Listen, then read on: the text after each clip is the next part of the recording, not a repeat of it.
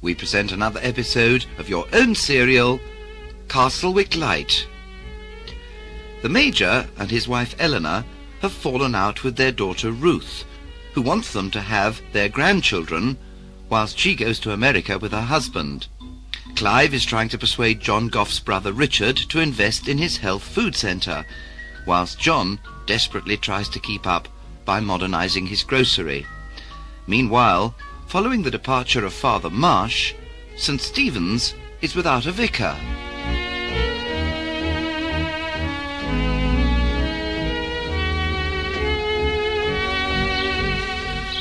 That was a fine sermon, Father Whitcomb. I must say how welcome it is to have a more traditional atmosphere once a day at St. Stephen's Church. Nice of you to say so, Miss. Uh, Miss I Peck. wonder uh, whether you have any news yet uh, concerning the appointment to the beneficiary, Well, it's a little early days for. because I sincerely hope that we are consulted before any decision is taken. Yes, well, these things take time, as I'm sure you know. It, it occurred to me uh, that as rural dean, you might have heard something. Me? Oh dear me, no. It's often the last. I'm often the last person to hear anything about anything in these particular. Oh, Mary, do come and meet Father Whitcomb. Uh, this, I need hardly remind you, is the young lady whom our late lamented father... Nice to meet you, Mr. Wickham. Good to have you with us filling the gap. My pleasure. Well, someone has to keep an eye on St Stephen's at this difficult time. I take it, Mary, my dear, that Father Marsh has not carried out his threat to resort to legal action to try and vindicate his abhorrent behaviour. Well, no, but I can't help feeling a bit scared. I shouldn't worry, my dear. Really, I shouldn't. I will be very surprised if you hear any more from Geoffrey Marsh. That threat of his should be taken with a pinch of salt. An evil man. Worrying Mary in this way, after all the unpleasantness he caused her in the first place. Well, I'm not sure we should condemn the man entirely. There was a lot of good in him. He certainly brought the church a fair number of new members. Whilst losing a fair number of old ones, I'm afraid. No, I suppose I must be fair. If one disregards his indiscretions, he did leave a certain amount behind which we can be grateful for. Anyway, Mary, my dear, I'm sure you can sleep soundly in your bed again. Well, I suppose. Oh, I don't know. Life's full of worry. Get rid of one problem and another's waiting to take its place. Why? Whatever do you mean? Oh, you don't know him, Mr. Wickham. My husband, Paul. He walked out on me some months back. Don't tell me. And now he's busily regretting it. Well, sort of. He wants to come back and give it another try, but still go on saying that Carol creature. What a source! You're not going to agree. I don't know what to do. I miss him terribly. Oh, my dear, that's only one thing you can decide. But you can always come and talk to me if you think it will help. Thanks a lot. I might take you up on that. Look, George, we can't let Ruth and David down. They haven't found anyone for the children yet, and they leave for America next Tuesday. Well, I'm not going over there, and that's final. Much too tiring for both of us. But it will be lovely to be with the grandchildren. Emma and James. are You so- seem to forget, Eleanor, dear. We're not talking about a few days. It's weeks. Ruth doesn't even seem to know precisely when they'll be back. Well, it all depends on how. I want to see Emma and James, of course I do. But I don't feel up to being responsible for them for so long. And they're young. They need their parents. Well, I don't see what Ruth and David are going to do then. Well, then I should have thought of that instead of assuming that we're ready to jump in and help at a moment's notice. Anyway, there's the dog as well. You know how boisterous he is? Well, it will be just too much for me. Perhaps I'd better go myself. You're jolly well not. You can't stop me, George. I can and I will, Eleanor. For once, Ruth has got to learn a lesson. Perhaps then she won't take us for granted in the future. You never know. We might even see more of her. Now, I'd better get down to the greenhouse and get on with that potting. Sitting around here worrying about Ruth won't get the gardening done. Oh, What's the matter, George? oh, nothing, Eleanor. Just a sharp pain across the chest. Touch of indigestion. Too much roast beef. You keep on getting that pain. You must see the doctor, George. Oh, nonsense, dear. You first. Oh, George, whether you like it or not, I'm going to phone Dr. Baxter straight away. Just you stay there until I come back.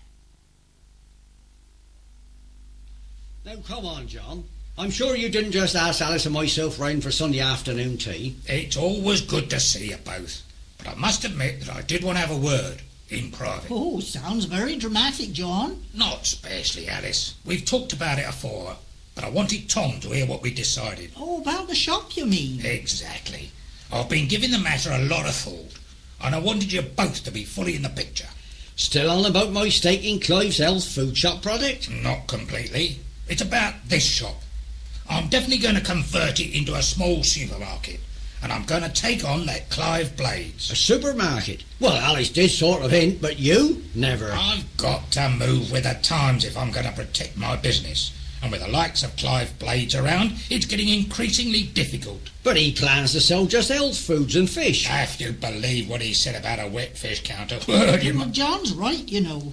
Clive Blades just wants a local, a respectable local figure on his side. Not you as well, Alice. Oh, what's that mean, love? Well, never mind about Clive Blades. I intend making my supermarket plan a success. But, Tom, I need your help. My help? What have you and Alice been cooking up behind my back? We haven't been cooking up anything, Tom. I'm not quite sure what John's going to say. It's just that Alice has agreed to help manage the shop. Oh, yes, well, um, I've told him that already. Well, that's good then. I'm pleased you'll still have a job. I thought supermarkets were labour saving. But this is the point, Tom. I want you to be in on this. Wet fish doesn't belong in a health food shop, but it does in a supermarket. I'd like you to run a proper wet fish counter. Supply and sell. Your own business. You haven't got room. Well, I can expand. With a bit of cash, I might be able to get hold of one of the shops on either side Cash? and combine the two. Cash, John, where on earth from? Sort of trying to borrow a few Canadian dollars. You mean your brother?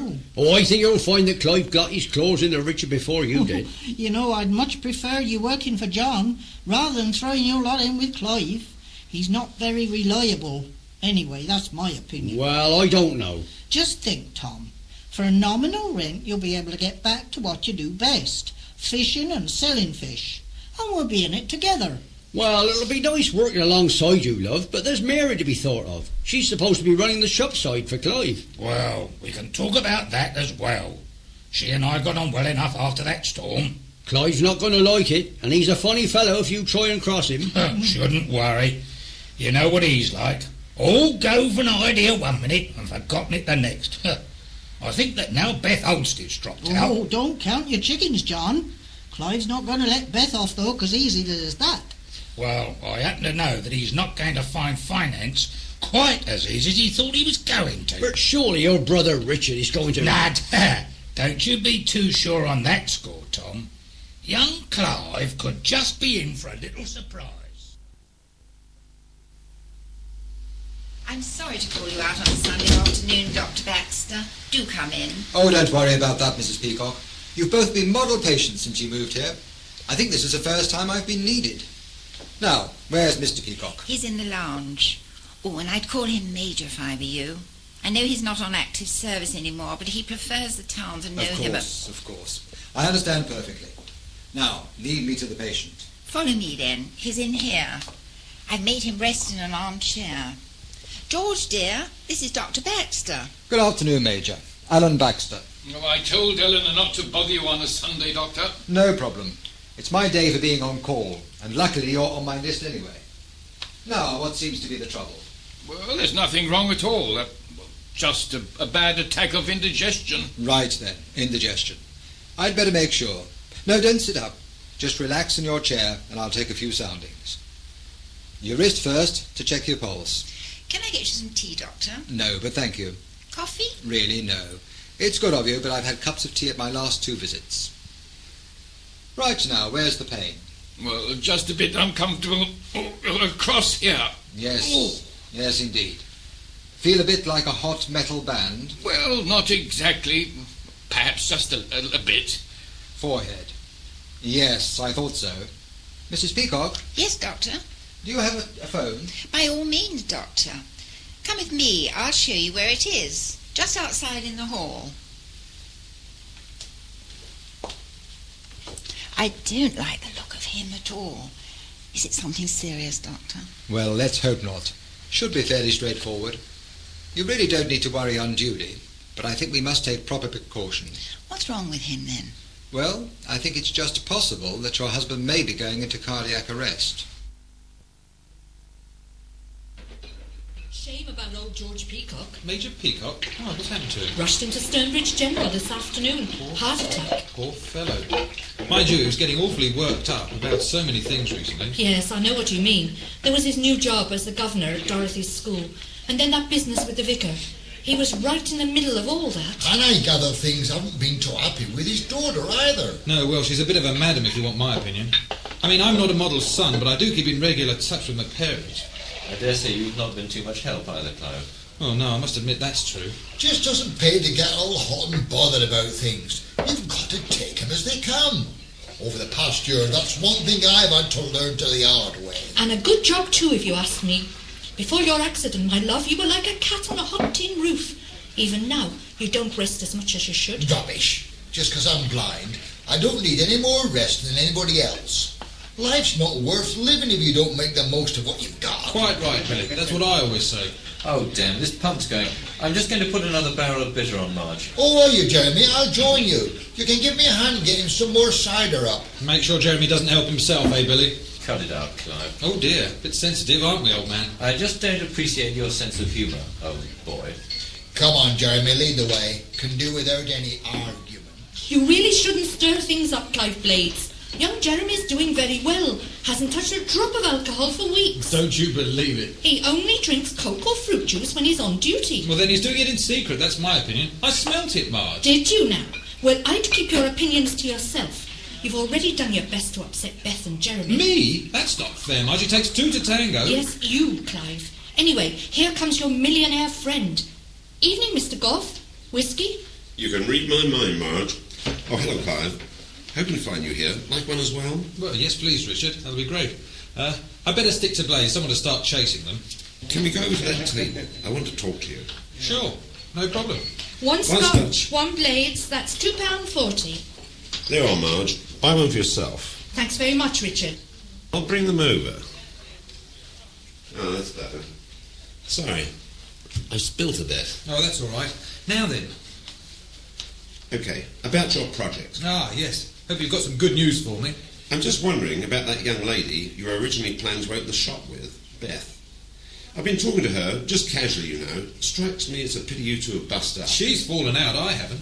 I'm still very keen on having her in on the scheme. Yes, well, that might be a very good thing. You couldn't afford to lose her to the opposition. Opposition? Oh, you mean a brother. Look, Clive, I'm going to have to level with you. That sounds ominous. See, it's like this. You want me to come in with you as a sleeping partner, and I think you've got a great idea. At the same time, my brother John wants me to help inject a bit of fuel into a plan he's making of his own. So? So it's goddamn awkward. I'm trapped like a wolf between a hunter and a leg. I mean, either I help you both, in which case I'm setting up two rival businesses, unless you both compromise. Never. We can't work together. I've tried to talk your brother into that, and he's practically kicked me out of his shop. How about this little lady Beth? She's an attorney, as I understand. Well, a lawyer, yes. Partner in a firm of solicitors. Then you need her on your side. She'll know how to put a case tactfully and diplomatically. I want her on my side. Well, I'll have to see what I can do. Oh, God, I wish there was a bit more time. She'd cool off a bit if we gave her the chance. Then I could move in again. In any case, being perfectly frank with you, Richard, I've never had any intention of losing her like a ship passing in the night. I'm. Well, I'm very fond of her. So someone was saying, Clive. Well, there you have it. I'll be on my way before long, and I want this thing settled before I go. So you better come up with a few clever answers, because if you don't, then the deal's off.